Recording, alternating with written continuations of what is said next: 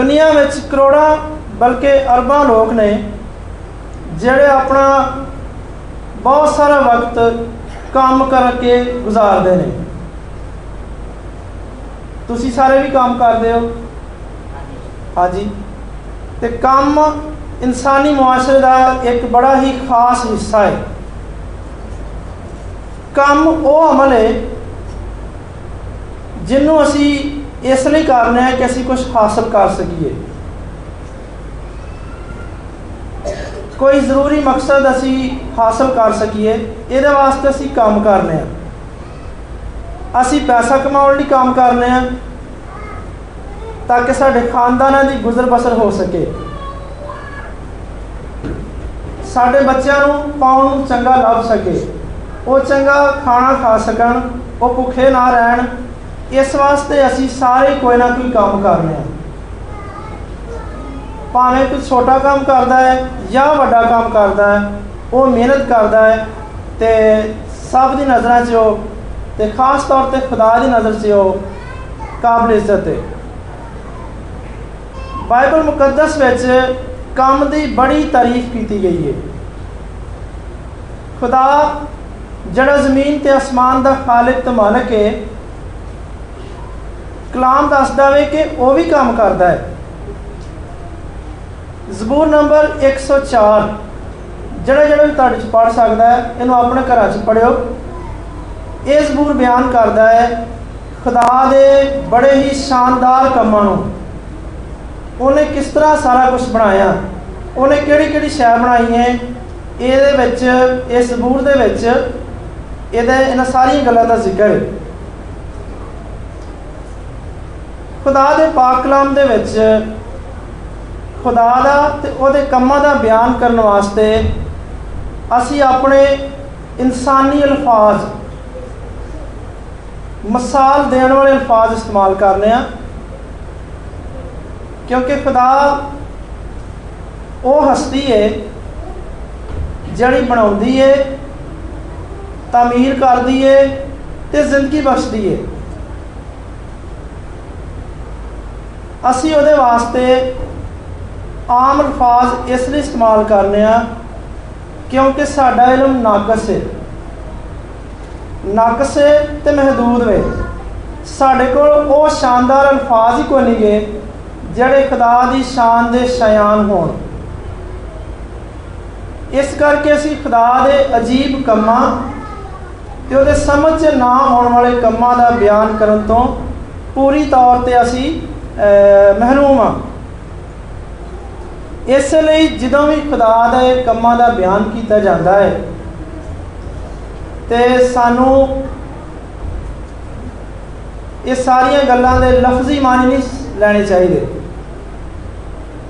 ਜਿਵੇਂ ਕਿ ਯਸਾਇਆ ਨਬੀ 45ਵੇਂ ਬਾਬ ਤੇ 9ਵੀਂ ਆਇਤ 'ਚ ਖੁਦਾ ਨੂੰ ਕੁਮਹਾਰ ਕਹਿੰਦਾ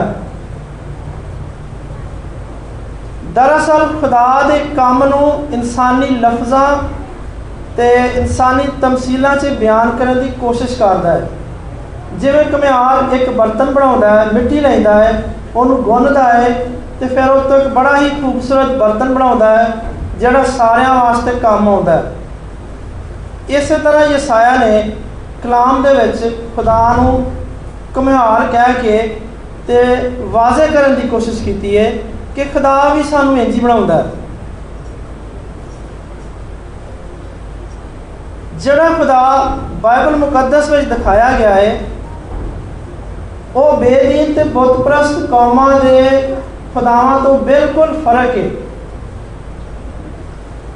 ਯੂਨਾਨੀ ਤੇ ਰੋਮੀ ਕੌਮ ਬੁੱਤ ਪ੍ਰਸਤ ਰਹੀਆਂ ਨੇ। ਉਹਨਾਂ ਦਾ ਕੀਦਾ ਇਹ ਸੀ ਕਿ ਸਖਤ ਮਿਹਨਤ ਵਾਲੇ ਕੰਮ ਕਰਨੇ ਜਿਹੜੇ ਨੇ, ਇਹ ਦੇਵਤਾਵਾਂ ਦਾ ਕੰਮ ਨਹੀਂ, ਇਹ ਖੁਦਾਵਾਂ ਦਾ ਕੰਮ ਨਹੀਂ ਕਿ ਉਹ ਇਹ ਕੰਮ ਕਰਨ।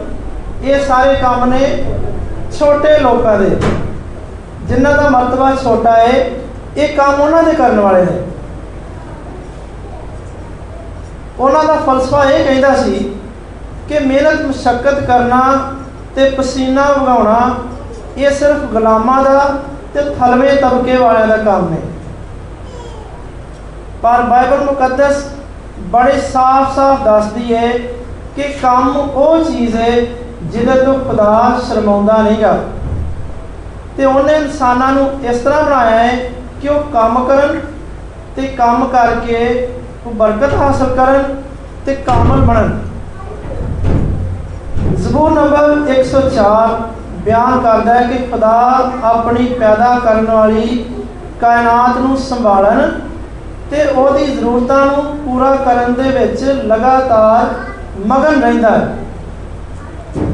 ਪੈਦਾਇਸ਼ ਦੀ ਕਿਤਾਬ ਦੇ ਪਹਿਲੇ ਬਾਬ ਦੀ 10ਵੀਂ 12ਵੀਂ 18ਵੀਂ 21ਵੀਂ ਆਇਤ 5ਵੀਂ ਤੇ 31ਵੀਂ ਆਇਤ ਬਿਆਨ ਕਰਦੀ ਹੈ ਕਿ ਖੁਦਾ ਆਪਣੇ ਤਖਲੀਕੀ ਕੰਮ ਤੋਂ ਬੜਾ ਹੀ ਖੁਸ਼ ਹੋਇਆ।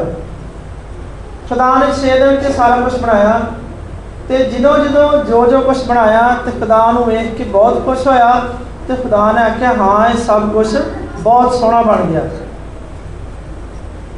ਇਸੇ ਕਰਕੇ ਕੰਮ ਕਰਨ ਦੇ ਵਿੱਚ ਇੱਜ਼ਤ ਵੇ ਤੇ ਮਰਤਬਾ ਹੈ ਤੇ ਕੰਮ ਕਰਨ ਨਾਲ ਸਾਨੂੰ ਤਸੱਲੀ ਮਿਲਦੀ ਹੈ। ਖੁਦਾ ਦਾ ਕਲਾਮ ਬਿਆਨ ਕਰਦਾ ਹੈ ਕਿ ਖੁਦਾ ਨੇ ਇਨਸਾਨਾਂ ਨੂੰ ਆਪਣੀ ਸੂਰਤ ਤੇ ਆਪਣੀ ਸ਼ਬੀਹਤ ਪੈਦਾ ਕੀਤਾ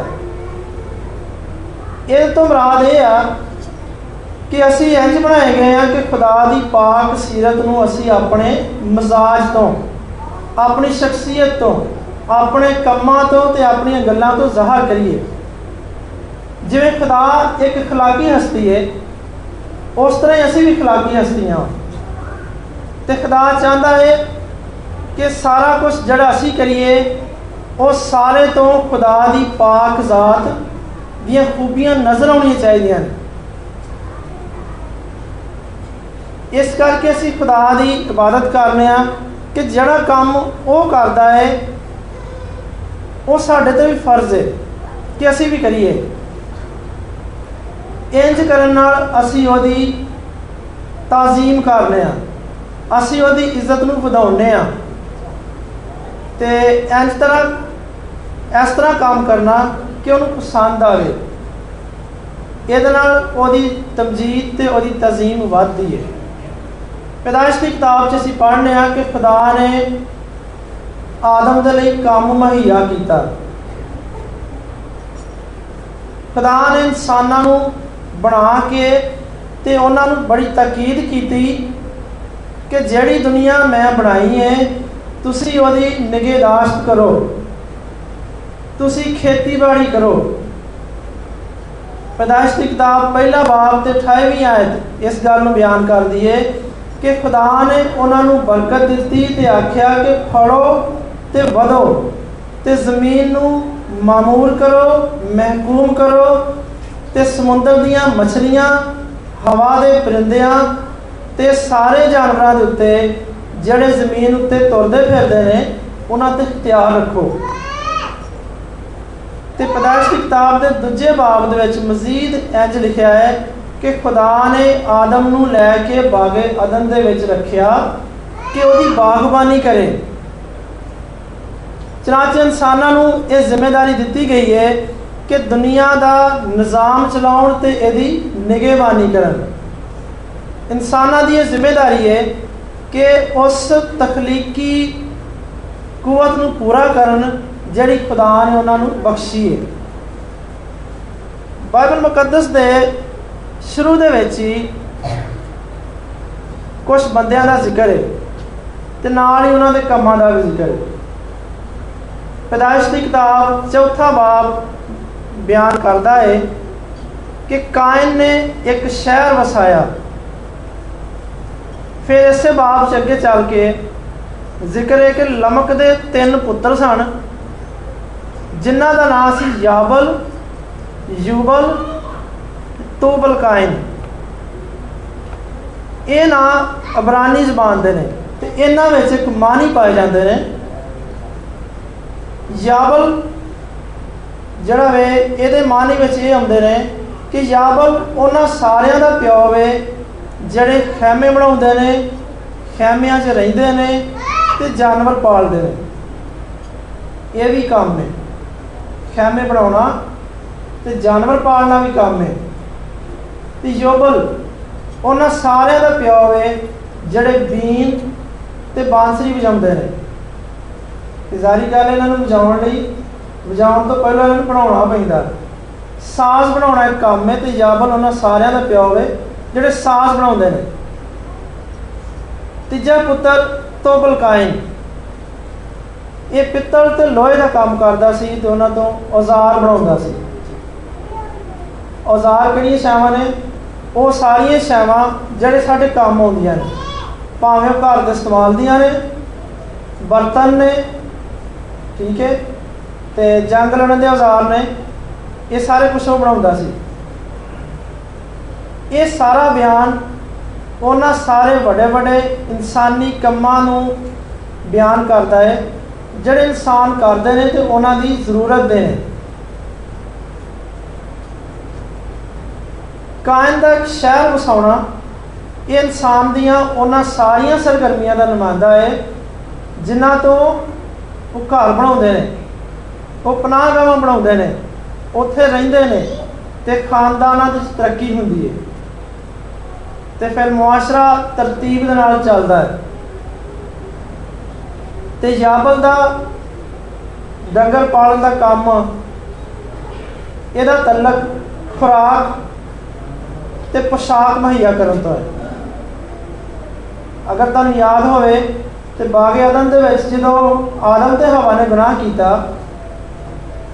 ਤੇ ਖੁਦਾ ਨੇ ਉਹਨਾਂ ਨੂੰ ਚਮੜੇ ਦੇ ਕੁਰਤੇ ਬਣਾ ਕੇ ਪਾਏ। ਇਹ ਚਮੜਾ ਕਿੱਥੋਂ ਆਇਆ ਸੀ? ਇਹ ਇੱਕ ਇੱਕ ਜਾਨਵਰ ਦਾ ਸੀ ਜਿਹੜਾ ਖੁਦਾ ਨੇ ਇਹਨਾਂ ਵਾਸਤੇ ਕੁਰਬਾਨ ਕਰਤਾ ਸੀ। ਤੇ ਯੋਬਲ ਦੇ ਕੰਮ ਜਿਹੜੇ ਨੇ, ਇਨਸਾਨ ਨੂੰ ਉਹਨਾਂ ਤੋਂ ਮਸੀਕੀ ਦਾ ਇਲਮ ਹਾਸਲ ਹੋਇਆ। ਤੇ ਮਸੀਕੀ ਇੱਕ ਤਖਲੀਕੀ ਸਰਗਰਮੀ ਹੈ। ਇੱਕ ਜ਼ਿਹਨੀ ਕੰਮ ਹੈ, ਜਿਹਦਾ ਤੋਂ ਅੱਛੀਆਂ ਅੱਛੀਆਂ ਰਾਗਾਂ ਜਿਹੜੀਆਂ ਨੇ, ਉਹ ਬਣਦੀਆਂ ਨੇ। ਇਨਸਾਨ ਖੁਦਾ ਦੀ ਤਮਜੀਦ ਦੇ ਜ਼ਬੂਰ ਲਿਖਦਾ ਹੈ, ਨਜ਼ਮਾਂ ਲਿਖਦਾ ਹੈ, ਗੀਤ ਲਿਖਦਾ ਹੈ, ਫਿਰ ਉਹਨਾਂ ਦੀ ਰਾਗਾਂ ਬਣਾਉਂਦਾ ਹੈ, ਫਿਰ ਉਹਨਾਂ ਨੂੰ ਖੁਦਾ ਦੀ ਤਮਜੀਦ ਵਿੱਚ ਸਾਰੇ ਰਾਗ ਗਾਉਂਦੇ ਨੇ। ਤੋਬਲ ਕਾਇਮ। ਇਹਦੀਆਂ ਸਰਗਰਮੀਆਂ, ਇਹਦੇ ਕੰਮ ਸਾਨੂੰ ਸਨਤ ਤੇ ਕਾਰੀਗਰੀ ਯਾਦ ਦਿਵਾਉਂਦੀਆਂ ਨੇ, ਜਿਹਦੇ ਤੋਂ ਬੇਸ਼ੁਮਾਰ ਚੀਜ਼ਾਂ ਬਣਦੀਆਂ ਨੇ। ਤੇ ਸਾਡੀਆਂ ਜ਼ਿੰਦਗੀਆਂ ਦੇ ਵਿੱਚ ਆਸਾਨੀਆਂ ਤੇ ਸਹੂਲਤਾਂ ਪੈਦਾ ਹੁੰਦੀਆਂ ਨੇ। 10 ਹੁਕਮ ਸਾਰਿਆਂ ਨੇ ਸੁਣੇ ਹੋਣਗੇ ਸਾਰਿਆਂ ਨੂੰ ਆਉਂਦੇ ਵੀ ਹੋਣਗੇ। ਇਹਦੇ ਵਿੱਚ ਜਿਹੜਾ ਚੌਥਾ ਹੁਕਮ ਹੈ ਖਰੂਜ ਦੀ ਕਿਤਾਬ, ਉਹਦਾ 20ਵਾਂ ਬਾਬ ਤੇ 8ਵੀਂ ਆਇਤ 'ਚ ਚੌਥੇ ਹੁਕਮ ਦਾ ਜ਼ਿਕਰ ਹੈ। ਇਹ ਚੌਥਾ ਹੁਕਮ ਦੱਸਦਾ ਹੈ ਕਿ ਯਾਦ ਕਰਕੇ ਤੂੰ ਸਬਤ ਦਾ ਦਿਨ ਪਾਕ ਮੰਨੀ। 6 ਦਿਨ ਤੱਕ ਤੂੰ ਮਿਹਨਤ ਕਰੀ ਤੇ ਆਪਣਾ ਸਾਰਾ ਕੰਮ ਕਾਜ ਕਰੀ। ਪਰ 7ਵੇਂ ਦਿਨ ਤੇਰੇ ਖੁਦਾ ਦਾ ਸਬਤ ਹੈ। ਇਹ ਹੁਕਮ ਇਜ਼ਹਾਰ ਕਰਦਾ ਹੈ ਕਿ ਖੁਦਾ ਕੰਮ ਨੂੰ ਬੰਦੇ ਦੀ, ਰੋਜ਼ ਦੀ ਜ਼ਿੰਦਗੀ ਦਾ ਇੱਕ ਲਾਜ਼ਮੀ ਹਿੱਸਾ ਬਣਾਉਂਦਾ ਹੈ। ਇਹ ਹੁਕਮ ਦੱਸਦਾ ਹੈ ਕਿ ਇਨਸਾਨਾਂ ਨੂੰ ਕੰਮ ਕਰਨਾ ਚਾਹੀਦਾ ਹੈ। ਕੰਮ ਵੀ ਕਰੇ ਤੇ ਫਿਰ ਆਰਾਮ ਵੀ ਕਰੇ। 6 ਦਿਨ ਕੰਮ ਕਰੇ ਤੇ 7ਵੇਂ ਦਿਨ ਦਬਾਲ ਕੇ ਆਰਾਮ ਕਰੇ ਤੇ ਖੁਦਾ ਦੀ ਸ਼ੁਕਰਗੁਜ਼ਾਰੀ ਕਰੇ, ਤਮਜੀਦ ਵੀ ਕਰੇ। ਜੇ ਚੰਗੇ ਕੰਮ ਚੰਗੇ ਤਰੀਕੇ ਨਾਲ ਕੀਤੇ ਜਾਣ ਤੇ ਇਹਦੇ ਨਾਲ ਖਾਨਦਾਨਾਂ 'ਚ ਬੜੀ ਸਿਹਤਮੰਦੀ ਤੇ ਤਰੱਕੀ ਪਾਈ ਜਾਂਦੀ ਹੈ ਇਸਾਇਆ ਨਬੀ ਦਾ ਸਹੀਫਾ 28ਵਾਂ ਬਾਬ ਬਿਆਨ ਕਰਦਾ ਹੈ ਕਿ ਖੁਦਾ ਇਨਸਾਨਾਂ ਦੇ ਕੰਮਾਂ ਦੇ ਵਿੱਚ ਉਹਨਾਂ ਦੀ ਮਦਦ ਕਰਦਾ ਹੈ ਚੰਗੇ ਕੰਮ ਅਸੀਂ ਜਿਹੜੇ ਵੀ ਕਰਨੇ ਆ, ਖੁਦਾ ਉਹ 'ਚ ਸਾਡੀ ਮਦਦ ਕਰਦਾ ਹੈ ਪੁਰਾਣੇ ਆਦਨਾਮੇ ਦੇ ਵਿੱਚ ਕੰਮ ਦਾ ਨਜ਼ਰੀਆ ਇਹ ਸੀ, ਜਿਹੜਾ ਕਿ ਨਵੇਂ ਆਦਨਾਮੇ 'ਚ ਵੀ ਜਾਰੀ ਰਹਿੰਦਾ ਤੇ ਪੁਰਾਣੇ ਆਦਨਾਮੇ ਦੇ ਲੋਕ ਮੰਨਦੇ ਸਨ ਕਿ ਯੂਨਾਨੀ ਤੇ ਰੋਮੀ ਲੋਕ ਜਿਹੜੇ ਸਨ ਜਿਵੇਂ ਪਹਿਲਾਂ ਬਿਆਨ ਕੀਤਾ ਹੈ, ਇਹ ਮੰਨਦੇ ਸਨ ਕਿ ਕੰਮ ਕਰਨਾ ਅਮੀਰਾਂ ਦਾ ਕੰਮ ਨਹੀਂਗਾ। ਅਮੀਰ ਲੋਕ ਤੇ ਸ਼ਰੀਫ ਲੋਕ, ਜਿਨ੍ਹਾਂ ਨੂੰ ਅਸੀਂ ਸ਼ਰੀਫ ਸਮਝਦੇ ਇਹ ਕੰਮ ਕਰਨਾ ਉਹਨਾਂ ਦੇ ਜ਼ਿੰਮੇ ਨਹੀਂ। ਕਿਉਂਕਿ ਇਹ ਉਹਨਾਂ ਵਾਸਤੇ ਸ਼ਰਮ ਦੀ ਗੱਲ ਸਮਝੀ ਜਾਂਦੀ ਸੀ। ਉਹ ਲੋਕ ਸਮਝਦੇ ਸਨ ਕਿ ਵੇਖ ਯਾਰ ਐਡਾ ਅਮੀਰ ਇਹ ਨੌਕਰ ਨਹੀਂ ਰੱਖ ਸਕਿਆ। ਉਹ ਸਮਝਦੇ ਸਨ ਕਿ ਇਹਨਾਂ ਕੋਲ ਪੈਸਾ ਵੇ ਇਹਨਾਂ ਨੂੰ ਚਾਹੀਦਾ ਕਿ ਦੂਜਿਆਂ ਲੋਕਾਂ ਨੂੰ ਕੰਮ ਦੇ ਕੇ ਤੇ ਉਹਨਾਂ ਦੀ ਮਦਦ ਕਰਨ। ਉਹਨਾਂ ਵਾਸਤੇ ਰੋਜ਼ਗਾਰ ਪੈਦਾ ਕਰਨ। ਇਸ ਤਰ੍ਹਾਂ ਕਰਕੇ ਉਹ ਸਮਝਦੇ ਸਨ ਕਿ ਕੰਮ ਕਰਨਾ ਕੋਈ ਵੀ ਕੰਮ ਕਰਨਾ, ਇਹਨਾਂ ਲਈ ਵਾਜਬ ਨਹੀਂ। ਇਹ ਦਰਮਿਆਨੇ ਤਬਕੇ ਦੇ ਲੋਕੀ ਜਿਹੜੇ ਨੇ, ਗਰੀਬ ਲੋਕ ਨੇ, ਇਹ ਕੰਮ ਉਹਨਾਂ ਨੂੰ ਕਰਨੇ ਚਾਹੀਦੇ ਨੇ ਤਾਂ ਕਿ ਉਹ ਇਹਨਾਂ ਦੇ ਕੰਮ ਕਰਕੇ ਆਪਣੀ ਰੋਜ਼ੀ ਕਮਾਉਣ। ਇੱਥੋਂ ਤੱਕ ਕਿ ਜਿਹੜੇ ਦਰਮਿਆਨੇ ਲੋਕ ਸਨ, ਅਗਰ ਉਹਨਾਂ ਦੀ ਜੇਬ ਇਜਾਜ਼ਤ ਦਿੰਦੀ, ਉਹਨਾਂ ਕੋ ਥੋੜਾ ਮਾਲੋ ਦੌਲਤ ਹੁੰਦਾ ਤੇ ਉਹ ਵੀ ਆਪਣੇ ਘਰ ਮੁਲਾਜ਼ਮ ਰੱਖਣ ਦੇ ਪਾਬੰਦ ਸਨ। ਕਿ ਕਿਸੇ ਨਾ ਕਿਸੇ ਨੂੰ ਆਪਣੇ ਘਰ 'ਚ ਮੁਲਾਜ਼ਮ ਰੱਖ ਕੇ ਉਹਨੂੰ ਰੋਜ਼ਗਾਰ ਮੁਹੱਈਆ ਕਰੋ। ਪਰ ਖੁਦਾ ਦਾ ਕਲਾਮ ਆਪਣੇ ਹੱਥ ਨਾਲ ਕੰਮ ਕਰਨ ਨੂੰ ਸ਼ਰਮ ਦੀ ਗੱਲ ਨਹੀਂ ਦੱਸਦਾ। ਖੁਦਾ ਦਾ ਕਲਾਮ ਦੱਸਦਾ ਹੈ ਕਿ ਆਪਣੇ ਹੱਥ ਨਾਲ ਕੰਮ ਕਰਨਾ ਇੱਕ ਬੜੀ ਆਲਾ ਗੱਲ ਹੈ ਅਸੀਂ ਬੇਸ਼ੱਕ ਨੌਕਰ ਰੱਖ ਸਕਦੇ ਹਾਂ, ਪਰ ਸਾਨੂੰ ਆਪਣੇ ਹੱਥ ਨਾਲ ਵੀ ਕੰਮ ਕਰਨੇ ਚਾਹੀਦੇ ਨੇ। ਪੁਰਾਣੇ ਆਦਨਾਮੇ ਦੇ ਯਹੂਦੀ ਲੋਕਾਂ ਦੇ ਲਈ ਕੰਮ ਕਰਨਾ ਇੱਕ ਬੜਾ ਹੀ ਲਾਜ਼ਮੀ ਹਿੱਸਾ ਸੀ। ਇਸੇ ਲਈ ਹਰ ਪਿਓ ਦੀ ਜ਼ਿੰਮੇਵਾਰੀ ਸੀ ਕਿ ਉਹ ਆਪੇ ਹੀ ਕੰਮ ਕਰੇ ਤੇ ਫਿਰ ਆਪਣੇ ਪੁੱਤਰਾਂ ਨੂੰ ਵੀ ਕੋਈ ਨਾ ਕੋਈ ਕੰਮ ਸਿਖਾਵੇ। ਤੇ ਜਿਹੜਾ ਸ਼ਖਸ ਆਪਣੇ ਪੁੱਤਰਾਂ ਨੂੰ ਕੋਈ ਕੰਮ ਨਹੀਂ ਸੀ ਸਿਖਾਉਂਦਾ ਜਾਂ ਸਿਖਾਉਣ 'ਚ ਕਾਮਯਾਬ ਨਹੀਂ ਸੀ ਰਹਿੰਦਾ ਤੇ ਦੁਨੀਆ ਸਮਝਦੀ ਸੀ ਕਿ ਇਹਨੇ ਆਪਣੇ ਪੁੱਤਰਾਂ ਨੂੰ ਚੋਰ ਬਣਾਇਆ। ਇਹ ਉਹਨਾਂ ਨੂੰ ਕੋਈ ਕੰਮ ਹੀ ਨਹੀਂ ਸਿਖਾ ਸਕਿਆ। ਇਸ ਕਰਕੇ ਉਹ ਕੰਮ ਹੁਣ ਕਰ ਨਹੀਂ ਸਕਦੇ ਹੁਣ ਚੋਰੀਆਂ ਕਰਨਗੇ ਇਹ ਮੁਆਸ਼ਰੇ 'ਚ ਬੜੀ ਹੀ ਇੱਕ ਸ਼ਰਮ ਦੀ ਗੱਲ ਸਮਝੀ ਜਾਂਦੀ ਸੀ ਤੇ ਜਿਹੜੇ ਯਹੂਦੀ ਮਜ਼ਬੀ ਉਸਤਾਦ ਸਨ ਆਲਮ ਸਨ ਉਹਨਾਂ ਦੇ ਲਈ ਵੀ ਲਾਜ਼ਮੀ ਸੀ ਕਿ ਉਹ ਕੋਈ ਨਾ ਕੋਈ ਕੰਮ ਕਰਨ ਖੁਦਾ ਦੇ ਕਲਾਮ ਦੀ تعلیم ਦੇਣ ਦੇ ਨਾਲ ਨਾਲ ਉਹ ਕੋਈ ਪੇਸ਼ਾ ਵੀ ਇਖਤਿਆਰ ਕਰਨ ਉਹ ਕੋਈ ਕੰਮ ਵੀ ਸਿੱਖਣ ਤਾਂ ਕਿ ਆਪਣੀ ਜ਼ਰੂਰਤਾਂ ਲੋਕਾਂ ਕੋਲੋਂ ਮੰਗ ਕੇ ਨਹੀਂ, ਤੇ ਨਾ ਲੋਕਾਂ ਦੇ ਚੰਦਿਆਂ ਦੇ ਪੂਰੀਆਂ ਕਰਨ, ਬਲਕਿ ਉਹ ਆਪ ਕਮਾਉਣ ਤੇ ਉਹਨਾਂ ਦਾ ਜ਼ਿਹਨ ਪੁਰਸਕੂਨ ਰਵੇ ਉਹਨਾਂ ਨੂੰ ਇਹ ਫਿਕਰ ਨਾ ਹੋਏ ਕਿ ਇੱਥੋਂ ਜਾ ਕੇ ਮੈਂ ਅੱਜ ਚੁੱਲ੍ਹਾ ਵੀ ਬਾਲਣਾ ਹੈ ਅੱਜ ਦੁੱਧ ਵੀ ਲਿਆਉਣਾ, ਅੱਜ ਫਲਾਣੇ ਬੱਚੇ ਦੇ ਕੱਪੜੇ ਕੋਈ ਨਹੀਂਗੇ ਇਸ ਕਰਕੇ ਉਹਨਾਂ ਦਾ ਲਾਜ਼ਮ ਸੀ ਕਿ ਉਹ ਆਪ ਹੀ ਪੈਸੇ ਕਮਾਉਣ ਤੇ ਆਪਣੀ ਜ਼ਰੂਰਤਾਂ ਪੂਰੀਆਂ ਕਰਨ ਤੇ ਫਿਰ ਆਜ਼ਾਦੀ ਦੇ ਨਾਲ ਖੁਦਾ ਦੇ ਮਜ਼ਹਬ ਦੀ تعلیم ਮੁਫਤ ਦੇਣ ਜਦੋਂ ਅਸੀਂ ਨਵੇਂ ਅਧਨਾਮੇ ਦੇ ਉੱਤੇ ਧਿਆਨ ਕਰਨੇ ਆ ਤੇ ਅਸੀਂ ਵੇਖਨੇ ਕਿ ਖੁਦਾਮ ਯਿਸੂ ਮਸੀਹ ਖੁਦ ਆਪ ਵੀ ਕੰਮ ਕਰਦਾ ਸੀ ਕੀ ਕੰਮ ਕਰਦਾ ਸੀ ਯਿਸੂ ਖੁਦਾ ਦੇ ਕਲਾਮ ਦੀ ਮਨਾਦੀ ਕਰਨ ਤੋਂ ਪਹਿਲਾਂ ਯਿਸੂ ਕੀ ਕੰਮ ਕਰਦਾ ਸੀ ਨਹੀਂ ਪਤਾ ਤੁਹਾਨੂੰ ਪਤਾ ਤਾਂ ਸੁਣਿਆ ਸੀ। ਮੁਕੱਦਸ ਯੂਸਫ ਕੀ ਕੰਮ ਕਰਦਾ ਸੀ? ਤਰਖਾਨ ਦਾ ਕੰਮ ਕਰਦਾ ਸੀ, ਲੱਕੜੀ ਦਾ ਕੰਮ ਕਰਦਾ ਸੀ। ਪੀੜੀਆਂ ਮੰਜੀਆਂ ਪਾਵੇ, ਕੁਰਸੀਆਂ, ਮੇਜ਼ ਤੇ ਸਾਰਾ ਕੁਝ ਜਿਹੜਾ ਲੱਕੜੀ ਨਾਲ ਬਣਦਾ, ਉਹ ਕੰਮ ਕਰਦਾ ਸੀ। ਕਿਉਂਕਿ ਖੁਦਾਵੰਦ ਯਿਸੂ ਮਸੀਹ ਦਾ ਜ਼ਮੀਨੀ ਬਾਪ ਯੂਸਫ ਬੜਾਈ ਸੀ। ਅਗੋ ਫਿਰ ਯੂਸਫ ਨੇ ਆਪਣੇ ਪੁੱਤਰ ਯਿਸੂ ਨੂੰ ਇਹ ਹੁਨਰ ਸਿਖਾਇਆ। ਖੁਦਾ ਦੇ ਕਲਾਮ ਦੀ ਮਨਾਦੀ ਦਾ ਆਗਾਜ਼ ਕਰਨ ਤੱਕ ਖੁਦਾਵੰਦ ਯਿਸੂ ਮਸੀਹ ਆਪਣੇ ਪਿਓ ਦੇ ਨਾਲ ਕੁਮਹਾਰ ਨਹੀਂ ਤਰਖਾਨ ਦਾ ਕੰਮ ਕਰਦੇ ਰਹੇ। ਜਿਹਨੂੰ ਅਸੀਂ ਕਾਰਪੈਂਟਰ ਕਹਿੰਦੇ ਆ ਲੱਕੜੀ ਦਾ ਕੰਮ ਜਿਹੜਾ ਕਰਦੇ ਨੇ ਤੇ ਅੰਜੀਲਾਂ ਦੇ ਵਿੱਚ ਅਸੀਂ ਪੜ੍ਹਨੇ ਆ ਕਿ ਯਿਸੂ ਮਸੀਹ ਅਕਸਰ ਕੰਮ ਤੇ ਕੰਮ ਕਰਨ ਵਾਲਿਆਂ ਦੀ ਮਿਸਾਲਾਂ ਦੇ ਦੇ ਕੇ ਲੋਕਾਂ ਨੂੰ ਤਾਲੀਮ ਦਿੰਦੇ ਸਨ। ਮਿਸਾਲ ਦੇ ਤੌਰ ਤੇ ਮੱਤੀ ਦੀ ਅੰਜੀਲ ਦੇ 7ਵੇਂ ਬਾਬ ਦੇ ਵਿੱਚ ਮਕਾਨ ਬਣਾਉਣ ਵਾਲੇ ਦੀ ਤਮਸੀਲ ਦਿੱਤੀ। ਫਿਰ ਮੱਤੀ ਦੀ ਅੰਜੀਲ ਦੇ 13ਵੇਂ ਬਾਬ 'ਚ ਇੱਕ ਕਿਸਾਨ ਦੀ ਤਮਸੀਲ ਦੇ ਕੇ ਯਿਸੂ ਨੇ ਤਾਲੀਮ ਦਿੱਤੀ। ਕਿਸਾਨ ਜਿਹੜਾ ਆਪਣੀ ਪੈਲੀਆਂ 'ਚ ਬੀਜ ਸੁੱਟਦਾ ਹੈ, ਫਿਰ ਉਗਦਾ ਹੈ। ਠੀਕ ਹੈ। ਫਿਰ ਮੱਤੀ ਦੀ ਅੰਜੀਲ ਦੇ 13ਵੇਂ ਬਾਬ 'ਚ ਹੀ ਮਛਲੀਆਂ ਫੜਨ ਵਾਲੇ ਦੀ ਮਿਸਾਲ ਹੈ।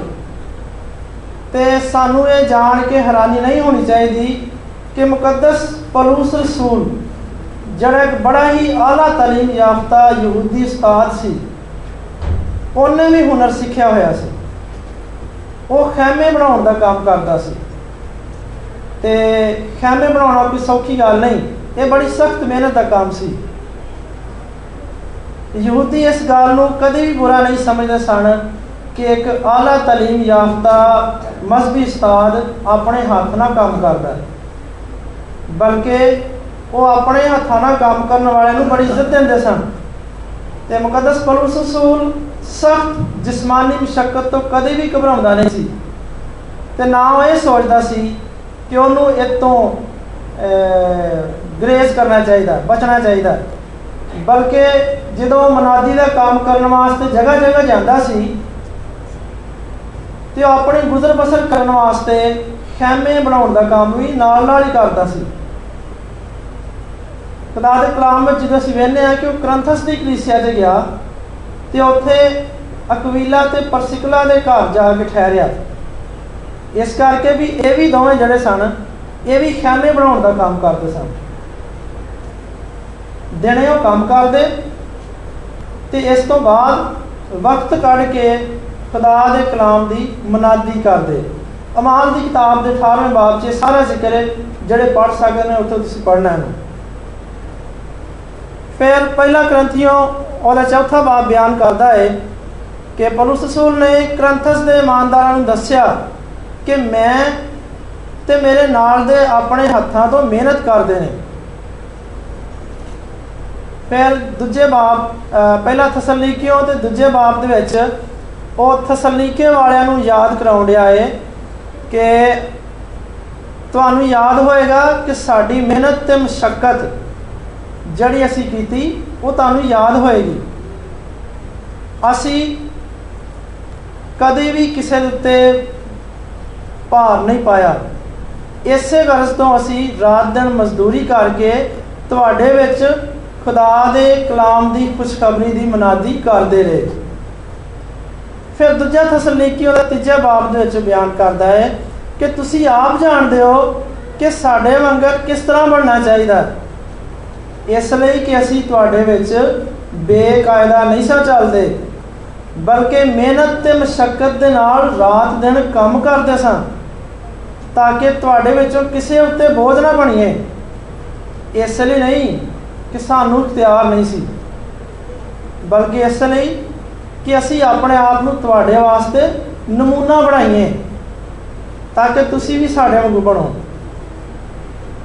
ਫਿਰ ਮੁਕੱਦਸ ਪਲੂਸ ਮਨਾਦੀ ਕਰਨ ਦੇ ਰੋਹਾਨੀ ਕੰਮ ਤੇ ਰੋਜ਼ੀ ਕਮਾਉਣ ਦੇ ਲਈ ਆਪਣੇ ਜਿਸਮਾਨੀ ਕੰਮ ਨੂੰ ਖੁਦਾ ਦੇ ਹਜ਼ੂਰ ਯਕਸਾ ਅਹਿਮੀਅਤ ਦਿੰਦਾ ਹੈ। ਤੇ ਦੋਵਾਂ ਨੂੰ ਹੀ ਜ਼ਰੂਰੀ ਸਮਝਦਾ ਹੈ। ਖੁਦਾਵੰਦ ਯਿਸੂ ਦੇ ਵਾਂਗੂ ਮੁਕੱਦਸ ਪਲੂਸ ਵੀ ਰੋਜ਼ਾਨਾ ਦੇ ਕੰਮ ਕਾਜ ਦੀ ਦੁਨੀਆ ਤੋਂ ਮਿਸਾਲਾਂ ਦਿੰਦਾ ਸੀ ਤਾਂ ਕਿ ਇਮਾਨਦਾਰਾਂ ਨੂੰ ਸਿਖਾਏ ਕਿ ਉਹਨਾਂ ਦੀ ਹੌਸਲਾ ਅਫਜ਼ਾਈ ਹੋਵੇ। ਦੂਜਾ ਤਮੋਥੀਅਸ ਦੂਜਾ ਬਾਬ ਤੇ ਉਹਦੀ 15ਵੀਂ ਆਇਤ 'ਚ ਉਹ ਤਮੋਥੀਅਸ ਨੂੰ ਲਿਖਦਾ ਹੈ ਤੇ ਇਹਦੇ ਨਾਲ ਨਾਲ ਸਾਡੇ ਵਾਸਤੇ ਵੀ ਹਦਾਇਤ ਦਰਜ ਕਰਦਾ ਹੈ ਕਿ ਅੱਜ ਸਾਨੂੰ ਵੀ ਖੁਦਾਵੰਦ ਦਾ ਅੱਛਾ ਕਾਰਕੁਨ ਬਣਨ ਵਾਸਤੇ ਤਿਆਰ ਰਹਿਣਾ ਚਾਹੀਦਾ ਇਹ ਉਹ ਇੱਥੇ ਲਿਖਦਾ ਹੈ, ਆਪਣੇ ਆਪ ਨੂੰ ਖੁਦਾ ਦੇ ਸਾਹਮਣੇ ਮਕਬੂਲ ਤੇ ਐਸੇ ਕੰਮ ਕਰਨ ਵਾਲੇ ਦੀ ਤਰ੍ਹਾਂ ਪੇਸ਼ ਕਰਨ ਦੀ ਕੋਸ਼ਿਸ਼ ਕਰ। ਜਿੰਨੂੰ ਸ਼ਰਮਿੰਦਾ ਨਾ ਹੋਣਾ ਪੜੇ ਤੇ ਜਿਹੜਾ ਹੱਕ ਦੇ ਕਲਾਮ ਨੂੰ ਦਰੁਸਤੀ ਦੇ ਨਾਲ ਕੰਮ ਵਿੱਚ ਲਿਆਉਂਦਾ ਹੋਵੇ। ਆਪਣੇ ਆਪ ਨੂੰ ਖੁਦਾ ਦੇ ਸਾਹਮਣੇ ਮਕਬੂਲ ਤੇ ਐਵੇਂ ਦਾ ਕੰਮ ਕਰਨ ਵਾਲੇ ਦੀ ਤਰ੍ਹਾਂ ਪੇਸ਼ ਕਰ, ਜਿਹਨੂੰ ਸ਼ਰਮਿੰਦਾ ਨਾ ਹੋਣਾ ਪਵੇ। ਤੇ ਮੇਰਾ ਇਮਾਨ ਹੈ, ਮੈਂ ਗੱਲ ਮੰਨਣਾ ਕਿ ਤੁਸੀਂ ਸਾਰੇ ਕੰਮ ਕਰਦੇ ਜੋ। ਪਰ ਫਿਰ ਵੀ ਘਰਾਂ ਦੇ ਵਿੱਚ ਕੋਈ ਨਾ ਕੋਈ ਲਾਡਲਾ ਪੁੱਤਰ, ਕੋਈ ਲਾਡਲੀ ਧੀ ਹੁੰਦੀ ਹੈ, ਜਿਹੜੀ ਬਹੁਤ ਸਾਰੇ ਕੰਮ ਨਹੀਂ ਕਰਦੀ। ਉਹ ਲਾਡਾ ਲਾਡਾਂ ਦੇ ਵਿੱਚ ਹੀ ਲਾਡ 'ਚ ਰਹਿੰਦੀ। ਖੁਦਾ ਦਾ ਕਲਾਮ ਦੱਸਦਾ ਹੈ ਕਿ ਕੰਮ ਕਰਨਾ ਬਹੁਤ ਜ਼ਰੂਰੀ ਹੈ। ਅਗਰ ਤੁਸੀਂ ਬਾਹਰ ਜਾ ਕੇ ਕੰਮ ਨਹੀਂ ਕਰ ਸਕਦੇ, ਤਾਂ ਕੋਈ ਗੱਲ ਨਹੀਂ। ਤੁਸੀਂ ਘਰ ਦੇ ਅੰਦਰ ਰਹਿ ਕੇ ਵੀ ਕੰਮ ਕਰ ਸਕਦੇ ਹੋ। ਜਿਹੜੇ ਬਾਹਰ ਕੰਮ ਕਰਨ ਜਾਂਦੇ ਨੇ, ਉਹਨਾਂ ਦੇ ਵਾਪਸ ਆਉਣ ਤੋਂ ਪਹਿਲਾਂ ਉਹਨਾਂ ਵਾਸਤੇ ਖਾਣਾ ਪਕਾ ਕੇ ਤੁਸੀਂ ਕੰਮ ਕਰ ਸਕਦੇ ਜੋ ਉਹਨਾਂ ਦੇ ਬਿਸਤਰੇ ਸਿੱਧੇ ਕਰਨ ਦਾ ਕੰਮ ਕਰ ਸਕਦੇ ਜੋ ਉਹਨਾਂ ਦੇ ਆਰਾਮ ਕਰਨ ਦੀ ਜਗ੍ਹਾ ਤਿਆਰ ਕਰ ਸਕਦੇ ਹੋ, ਤਾਂ ਕਿ ਆਣ ਕੇ ਉਹਨਾਂ ਨੂੰ ਫੇਰ ਕੰਮ ਨਾ ਕਰਨਾ ਪਵੇ, ਬਲਕਿ ਉਹ ਆਣ ਕੇ ਆਪਣੇ ਕੰਮ ਤੋਂ ਆਰਾਮ ਪਾਉਣ। ਤੇ ਮੇਰੀ ਦੁਆ ਹੈ ਕਿ ਖੁਦਾ ਖੁਦਾ ਦਾ ਕਲਾਮ ਅੱਜ ਤੁਹਾਡੇ ਵਾਸਤੇ ਬਰਕਤ ਦਾ ਬਾਇਸ ਠਹਿਰੇ। ਇਸ ਤਰ੍ਹਾਂ ਕਿ ਤੁਸੀਂ ਵੀ ਚੰਗੇ ਕੰਮ ਕਰੋ, ਖੁਦਾ ਦੇ ਲਈ ਤੇ ਬੰਦਿਆਂ ਦੀ ਤਰੱਕੀ ਦੇ ਲਈ ਇਹ ਕੰਮ ਕਰੋ। ਖੁਦਾ ਤੁਹਾਨੂੰ ਐਵੇਂ ਕਰਨ ਦਾ ਫਜ਼ਲ ਨਾਇਤ ਕਰੇ। ਆਮੀਨ।